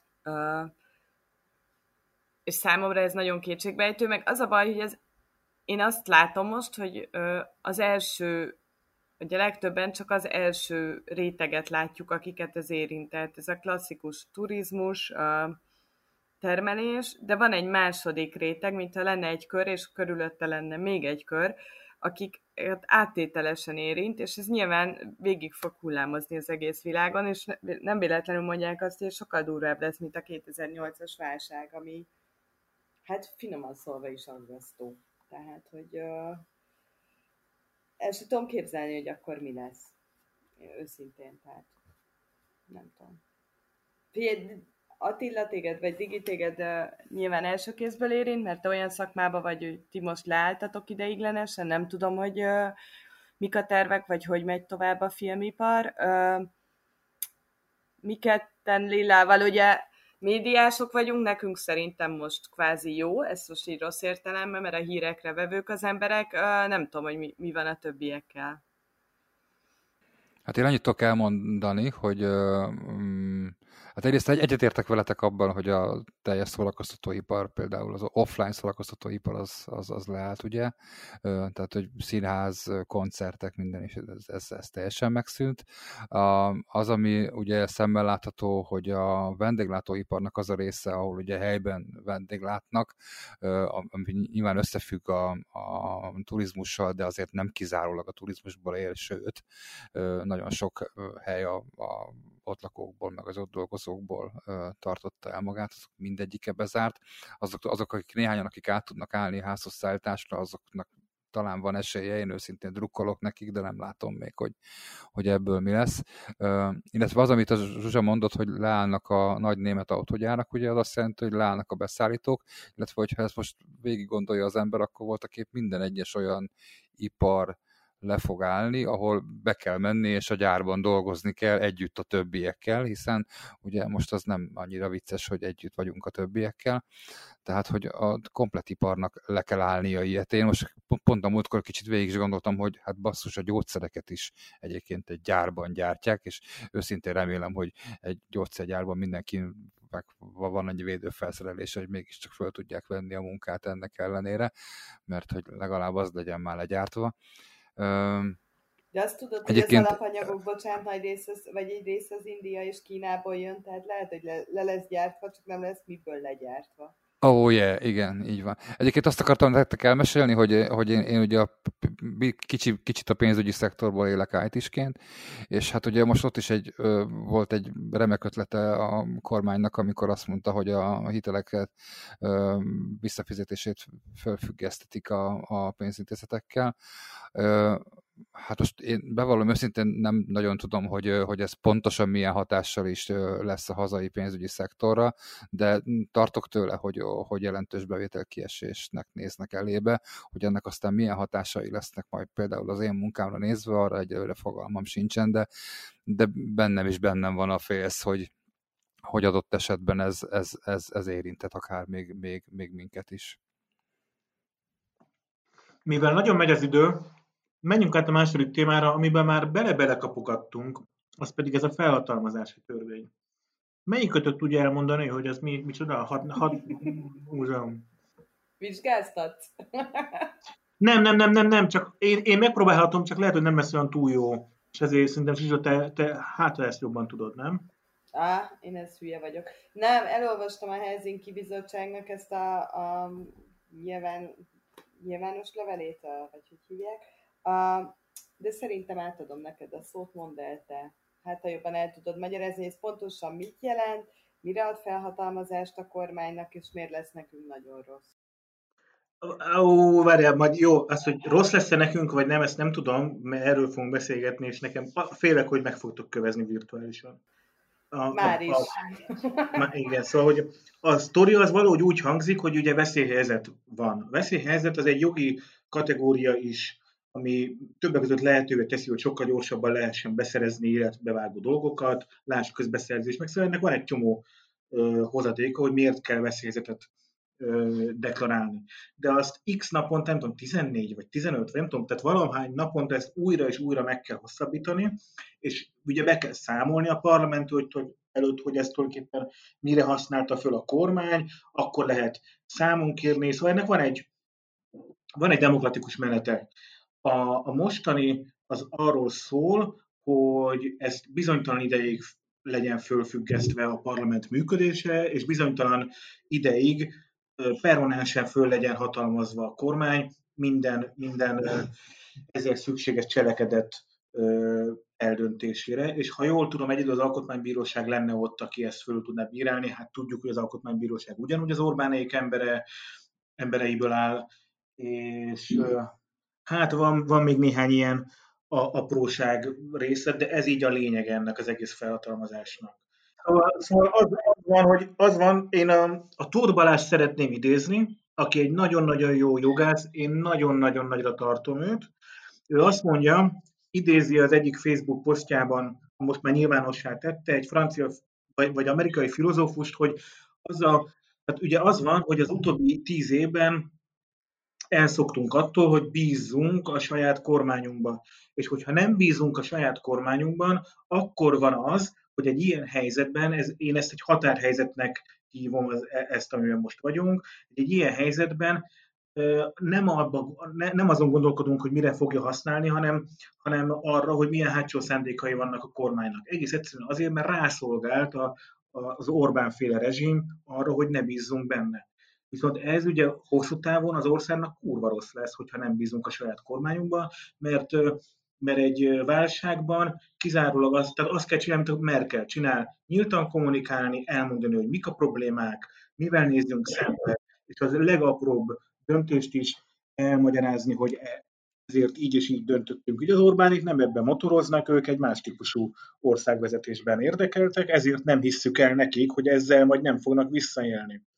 Holott, és ez az én véleményem, nincs más. Tehát addig, amíg tudósok nem találják meg ennek a koronavírusnak az ellenszerét, és nem derül ki, hogy immunitást lehet szerezni, addig csak akkor tudna minimális sebekkel túlélni mondjuk egy Magyarország típusú állam, hogyha ugyanazokat a drasztikus lépéseket megtennénk, mint amit Kína megtesz. Igen, holnap kijárási tilalmat kéne vezetni. Nem fogják, mert e- ennyire azért félnek az emberek hadragjától az Orbánék, hanem megy a félrebeszélés, minden eszközünk megvan, zárójel nincsenek meg a megfelelő eszközök, te is mondtad, hogy Pest megyére hány lélegeztetőgép jut, az egy nap Olaszország alatt ez elfogyna, és mi még az elején vagyunk. Tehát, hogy minden szempontból szarul áll az egész rendszer, és Magyarország ebben a kérdésben, de az Orbánék ezt nem vallják be.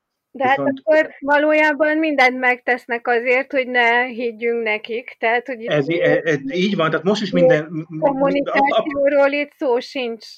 Persze, én ez egyetértek, csak azt mondom, hogy amit kéne csinálni, valóban, valóban föl kéne hatalmazni egy jó kormányt, nem beszólni, hogy éppen mit csinálnak a közbeszerzéssel, és egy hónapig lezárni az országot. Ugye én se hiszem el, hogy ezzel nem fognak visszajönni, csak mondom, elviekben valóban ezt kéne tenni. Bocsánat, én is azt gondolom, amit az áron, valóban ezt kéne tenni. Én nekem egyetlen egy dolog hiányzik ebből, és ez akkor működne számomra normálisan, ha azt mondaná, hogy május 31-ig, május 29-én üljön össze a parlament, hosszabbítsa meg, vagy szüntesse be, majd, a, érted? Tehát, hogy nekem a legnagyobb bajom ezzel, hogy nincsen benne határidő. Tehát, hogy hogy ez tulajdonképpen, ha nem akarja a kormány visszavonni, akkor nem vonja vissza soha többet. Mert hogy nem megteheti, hogy nem vonja vissza soha többet. Tehát azt mondja, hogy még mindig van egy beteg, és ugye senki nem tudja ellenőrizni, hogy van egy beteg, vagy nem. Tehát, hogy ha lenne benne, például a dánok is bevezették ugyanezt, de a dánoknál benne van az egyéves határidő, amiben oda van írva, hogy maximum 2021, ez április 12-ig és akkor ezzel úgy mindenki tudja. Arra emlékeztek, hogy amikor elindult a migráns helyzet, elnézést, menekült áradatos helyzet 2017 környékén, vagy 8 környékén? 10, ne, vagy 16, mindegy. Akkor kiirdettek három hónapra egy országos, nem tudom milyen helyzetet, már nem jut eszembe, és ezt minden három havonta megújították. speciál, az mai napig az is érvényben van. Tehát miközben már évek óta nem láttunk egy menekültet sem, sem röszkén, sem sehol, mert hogy elkerüljük az országot, és páran mindig megpróbálnak bejönni röszkénél, de ennyi. Ettől azt még érvénybe hagyták. Tehát amit a Digi mond, az, az a valós veszély szerintem is valóban. Ez ugye az a bizonyos ellenőrzési fokozat, vagy nem biztos rosszul mondom, de az, amikor a rendőr megállított téged az utcán, ok nélkül is, és megkérdezheti, hogy te most éppen honnan, hova mész, és mi célból teszed mindezt. Ez az, amit egyébként a migráns helyzet miatt ugye annak idején bevezettek, és fenntartottak, hogy az áron meséli. Az. Nekem is van egy, bocsánat, egy, egy aggodalmam, és ez pedig a rémhír terjesztéshez köthető, hogy mi az, amit rémhírként fogalmazzunk meg. Tehát, hogyha én azt mondom, hogy itt, itt kiárási tilalomra van szükség, akkor én rémhíreket terjesztek el például. Ki állapítja meg ezt? Ez újságíróként különösen érdekes kérdés, és egyáltalán nem nem vagyok nyugodt e felől, hogy, hogy ez rendben fog menni. De visszaadom a szót neked. Én azt, igen, azt szeretném még elmondani, hogy én azt gondolom, hogy ezt az egész vírus körüli helyzetet, ezt a, ezt, a, ezt a problémát, ezt bármelyik kormány képes lesz Európában megoldani, sőt, gyanítom, hogy az egész világon, tehát hogy ez meg fogja ugorni a putyini rendszer is, meg megugrott a Kína is, pedig ők sem a, a kommunikációról, meg a demokráciáról híresek. Tehát, hogy nem gond, mert hogy ez ele, elemi gazdasági érdeke minden hatalomnak, hogy ezt a helyreállítsa a gazdaságot, a termelés, és minden mehessen tovább.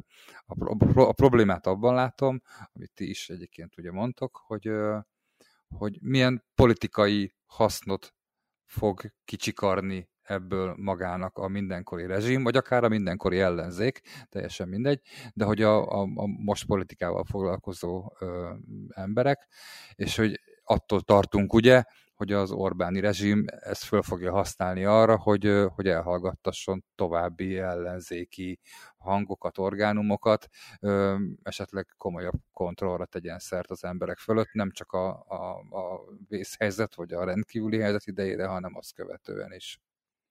Egyébként milyen durva már, bocsánat, hogy nekünk ez az első gondolatunk, tehát így elképzeltem mellettem az osztrákokat, vagy a németeket, vagy bárki más így Európába, mondjuk nem a keleti blokkot, hogy, hogy nekik vajon, érted, ez jutna eszükbe, hogy a Kurz vagy a Merkel bejelenteni ezt a sztorit, hogy, hogy, hogy úristen, akkor, akkor teljhatalma lesz a kormánynak, stb. stb. Tehát, hogy alapvetően ez azért annyira félelmetes, vagy nem tudom, lehervasztó, vagy nem tudom, milyen szót használjak erre, nem, hogy, hogy nem, nem az jut eszünkbe, hogy bassza meg így akarják megoldani a helyzetet, és csak így lehet, kérdés nyilván, hogy csak így lehet-e, hanem az, hogy, hogy a szabadságjogainkat már megint csorbítják, stb. stb.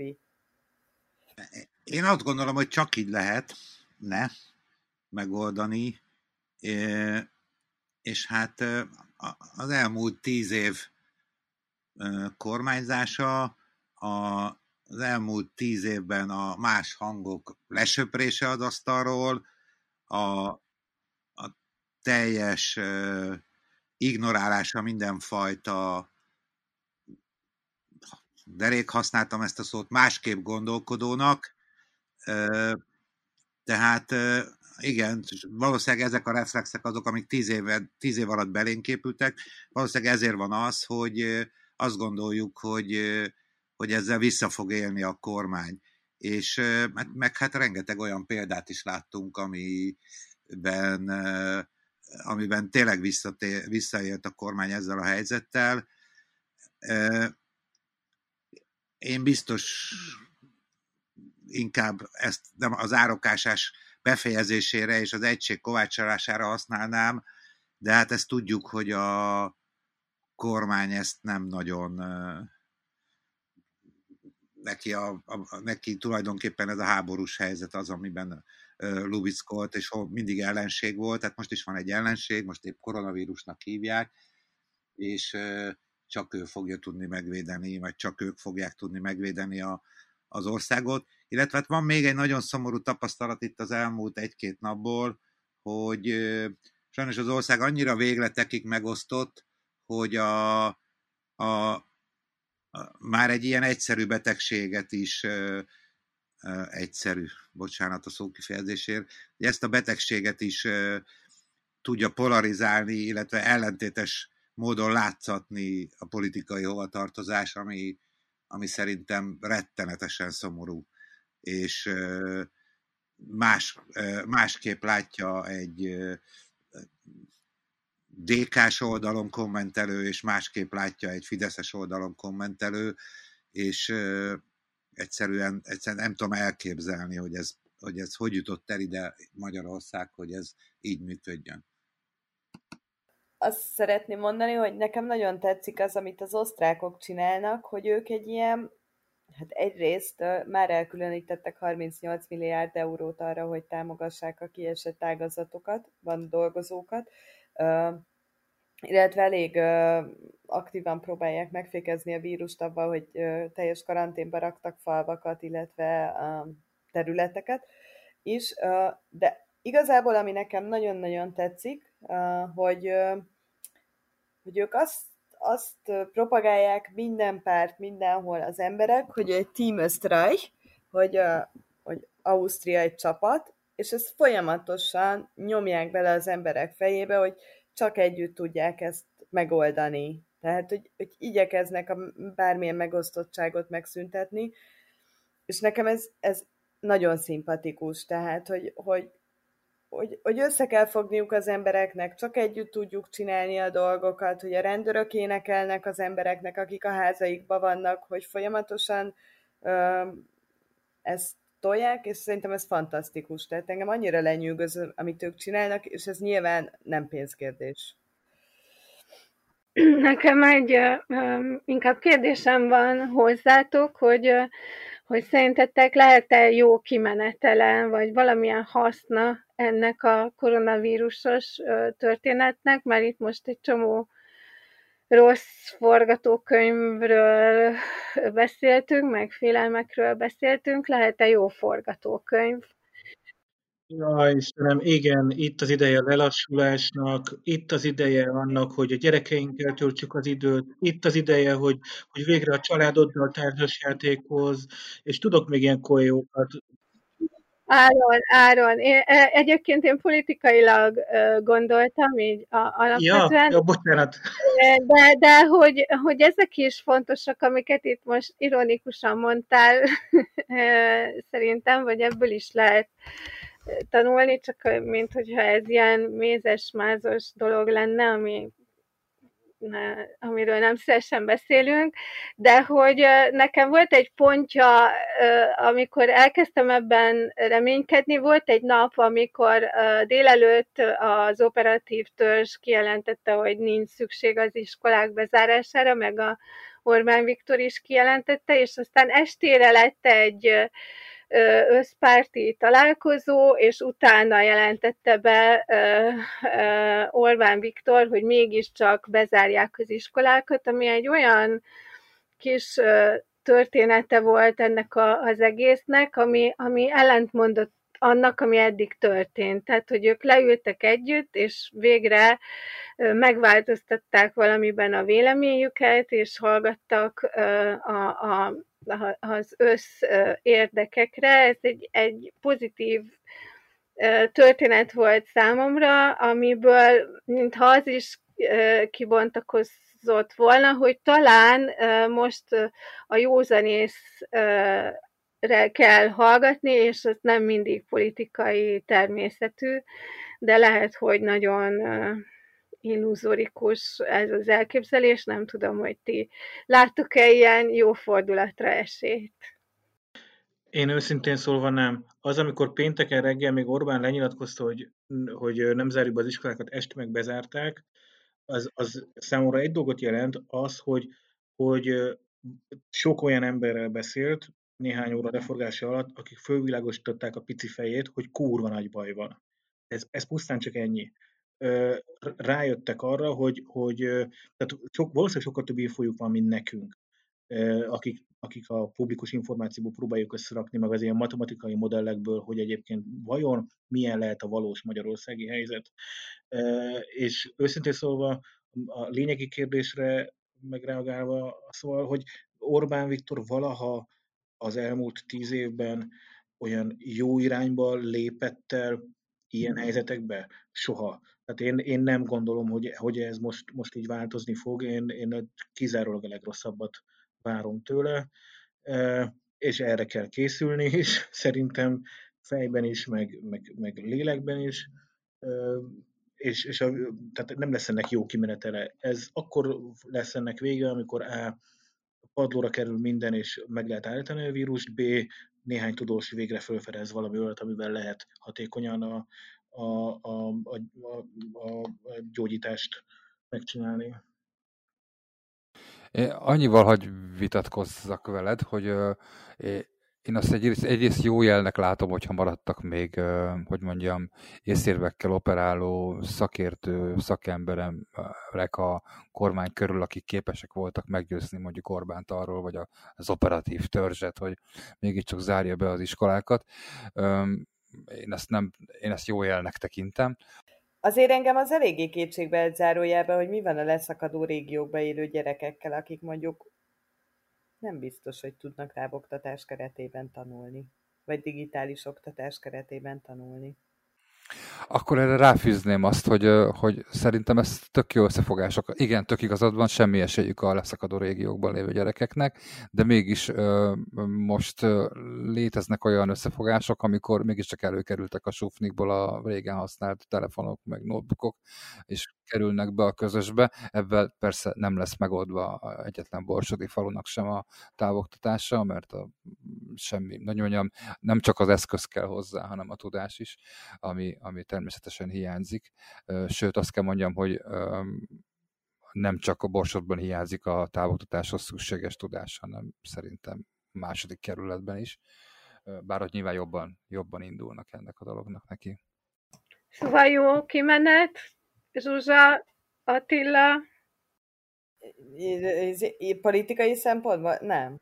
Nem, én nem látom, hogy bármi változni fog ilyen téren. A gazdaságban megszívjuk, azt, hogy az emberek lelki állapota hogy alakul, erről fogalmam nincs, de szerintem nem jól, mert nagyon sok ember szorongani fog, és nagyon sok ember el fogja veszíteni a munkáját.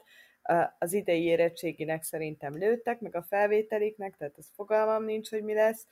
Tehát nem tudom, szerintem baromi nehéz év áll előttünk mindenféle szempontból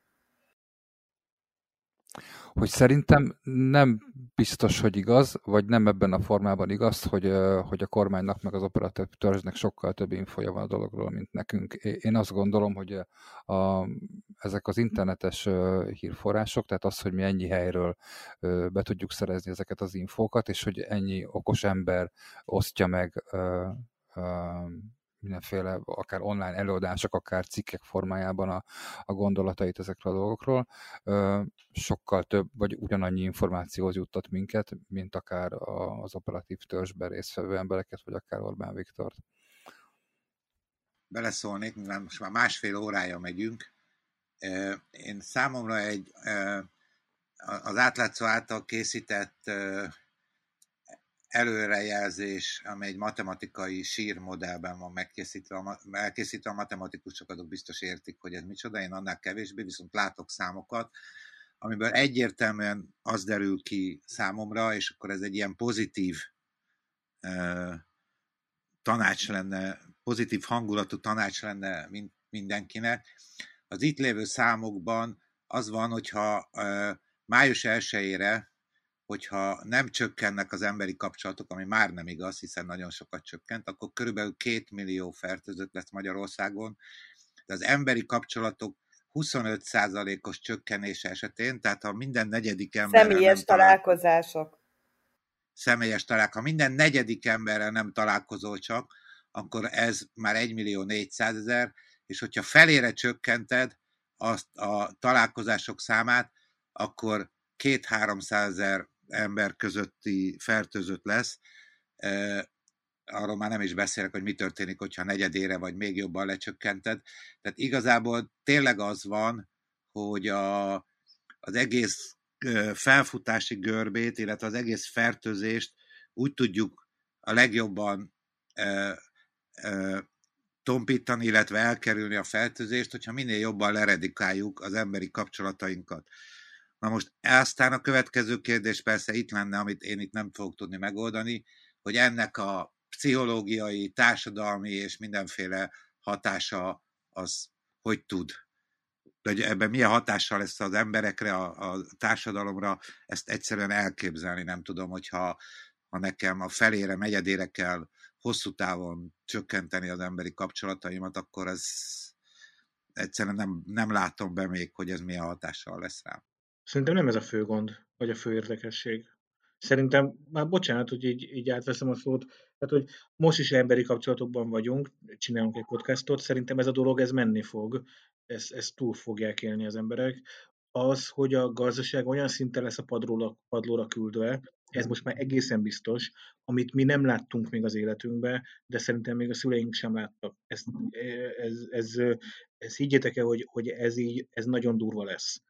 Ez nem a, nem a 2008-as válság, hanem a 30, 1930-as 29-30-as nagy világválság, meg a, meg a világháborúknak a szintje.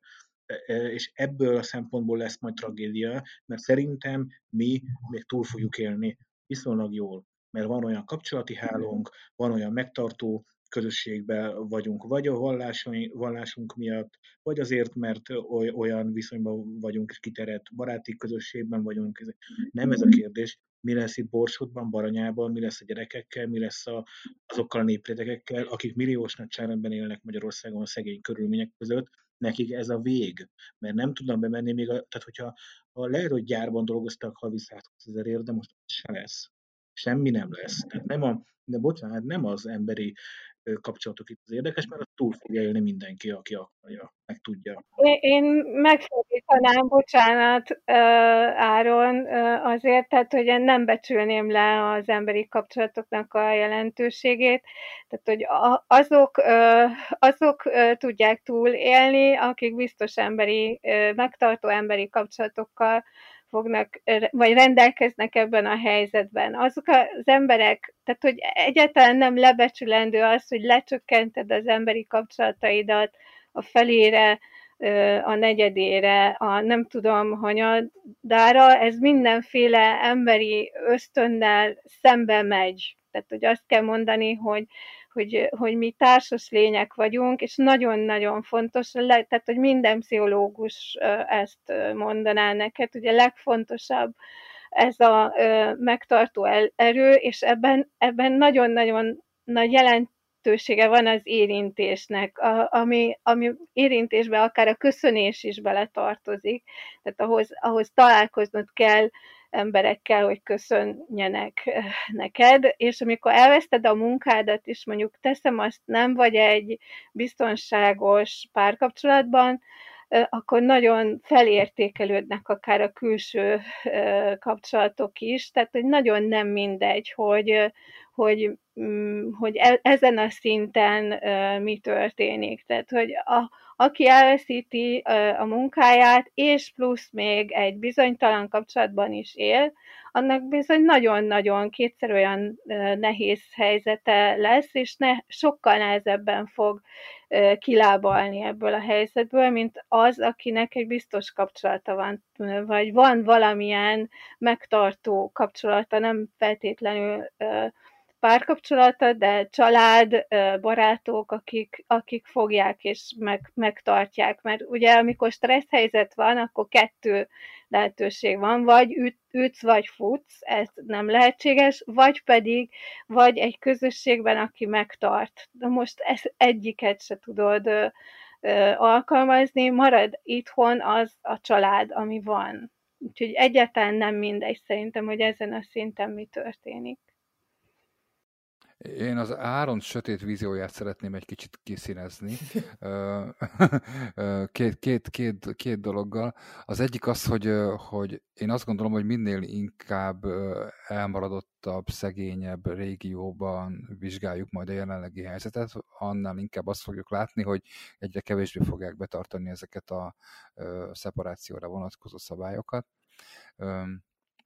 és ezáltal a, a, bár sokkal, hogy mondjam, nagyobb áron, mármint az egészségügy tekintetében nagyobb áron, de mégis fönn fogják tartani a, a, a, a napszámhoz, a mindennapi kenyérhez való hozzájutás, a mindennapi apró kis munká elvégzéséhez szükséges ö, ö, kompromisszumokat meg fogják hozni. Hát nem, nem kompromisszumként fogják megélni, de hogyha, hogyha az az ára, hogy én most öt másik emberre elmegyek másnap kaszálni, és lehet, hogy esélyem van bekapni a vírust, de viszont lesz ezer forinton belőle, akkor azt fogják választani. A másik pedig az, hogy én valahogy azt, azt képzelem, de nem vagyok benne biztos, hogy igazam van, de majd mindjárt elmondjátok, hogy mennyire gondolom rosszul, de hogy hogy talán most sokkal több tartalék van a gazdaságban, mármint a világ gazdaságában általában, és egy sokkal rövidebb időtartamra kéne csak, hogy, hogy megoldást nyújtson. Tehát, hogy létezhetek olyan megoldások, hogy mondjuk most bevezetni egy ilyen alapjövedelemhez szerű dolgot, és a, ugye a, Zsuzsa is említette, hogy viszonylag sok pénzt különítenek már, már most el egyes, egy, egyes országokban a, a érintett szakmák kieső dolgozói számnak a, a létfenntartásához szükséges támogatására, hogy, hogy, hogy van annyi pénz ebben a gazdaságban, hogy, hogy, hogy ki lehessen húzni ezt a következő egy évet, és, és ne, ne kerüljenek emberek lehetetlen helyzetbe, és a gazdaságot onnan pedig újra lehessen indítani. Mondjátok meg, hogy igazam van-e, vagy sem. Hát bízzunk benne, hogy túléljük valahogy, mindenféle szempontból gazdaságilag, és meg egyáltalán. Nekem tetszik, amit mondasz, csak szerintem ez kivitelezhetetlen. Én, én nyugodtan mondjatok, hogy én vagyok a pessimista, én ezt vállalom. Szerintem azért kivitelezhetetlen, mert ebben az évben lehet, hogy lehetne adni még pénzt, jövőre már nem. Mert hogyha nincs gazdaság, nincs adózás, akkor nincs jövedelme az államnak, nincs miből adnia egyébként alapjövedelmet. Az alapjövedelem csak úgy önmagától nem működik, hanem ahhoz kell egy gazdasági teljesítő képesség. De abban a pillanatban, hogy komplet országok állnak le, hát Olaszország két nappal ezelőtt bejelentette, hogy minden leáll, most ugye ideig még karantén, meg ez, meg az, most azt mondták, hogy konkrétan minden leáll, két dolog nem áll le, a gyógyszeripar és az élelmiszeripar. Ez a kettő. Minden más leáll, de, de Magyarországon is tudok olyan Székesfehérvár háromról, ahol nem most álltak le, három héttel ezelőtt álltak le, mert elfogyott a kínai ö, ugye beszállítói alapanyagok. Tehát ha, ha viszont nincs Székesfehérváron az a három gyár, akkor nincs a dolgozóknak jövedelmük, őket ki lehetne segíteni alapjövedelmet, de gyár se fog adózni az államnak, akár a havi áfát se. Tehát, hogy, hogy ilyen szinten nem lesz pénz. Tehát maga az ötlet az jól hangzik, de gyakorlatban nem megvalósítható. Egy hónapig igen, tehát azt mondani, hogy tudjuk, hogy májustól vagy júniustól beindul megint normálisan, és akkor addig húzzuk ki valahogy de ez nem egy hónapig fog tartani, vagy két hónapig, A, B, pedig van ennek egy neve, amikor így leesik a gazdaság nullára, és utána visszapattan ugyanoda. De ez most nem így lesz. Képzeljétek egy görbét, ami leesik a nullára, vagy szép lassan fog beindulni, és lassan emelkedni vissza.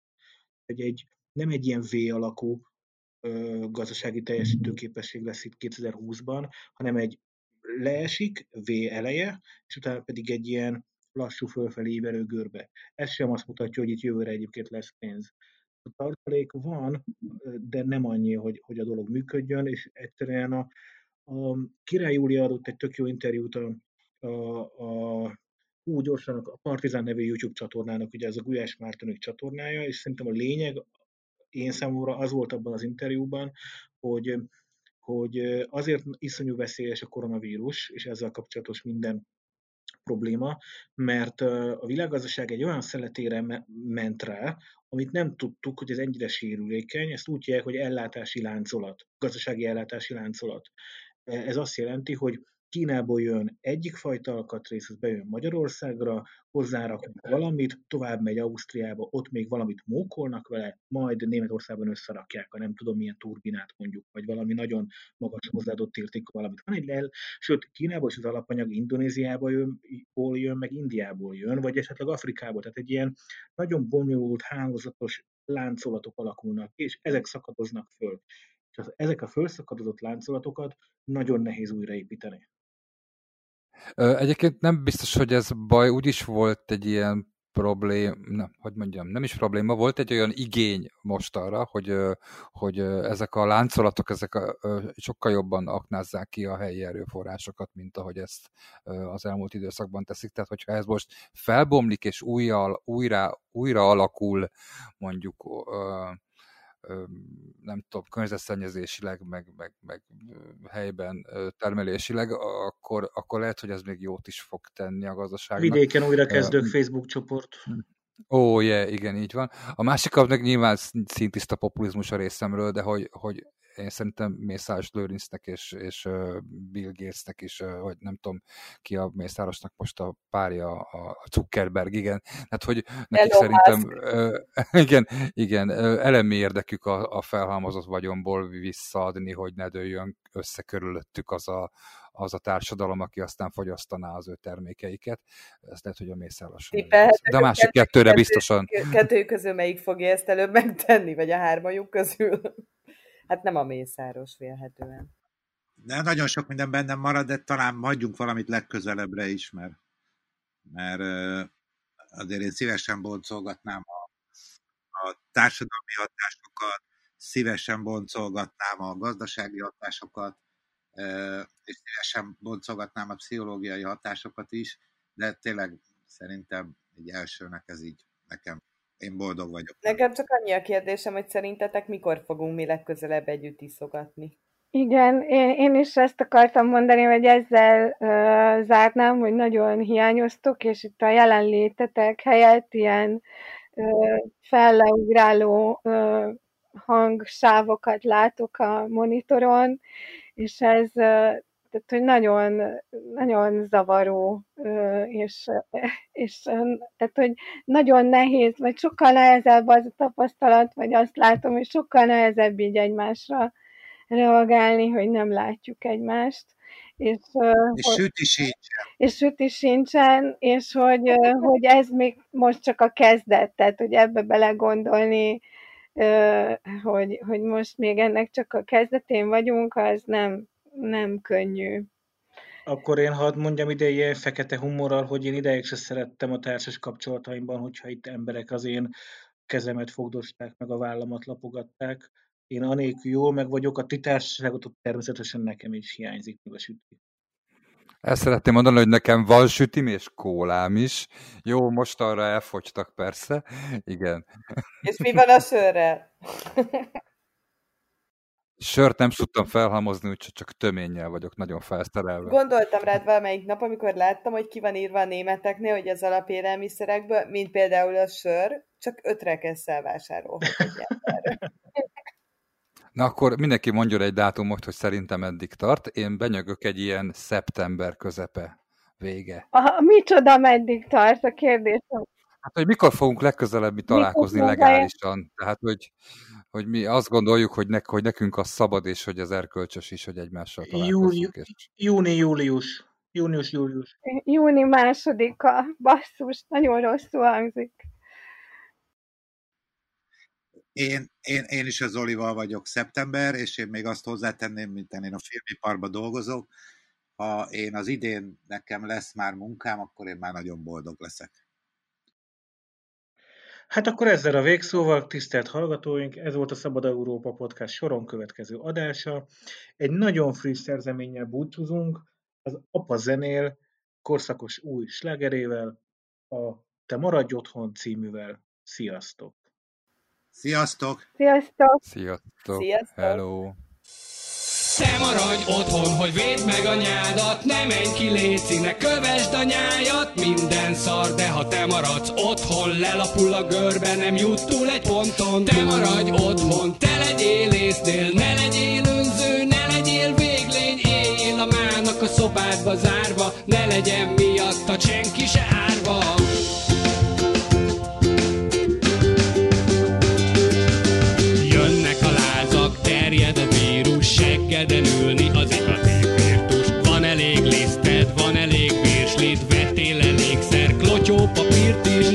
van kesztyűd, és van-e maszk nálad? Ha kimész mégis, takard a szádat, takarodj inkább vissza a házba. A munka vagy a Covid hozzon el lázba. Azért van home office, azért van homeschool, otthon maradhassál és ki sem mozdulj. Maradj hát vesztek, ha lehet végig, együtt kell nem lennünk együtt, pár hétig.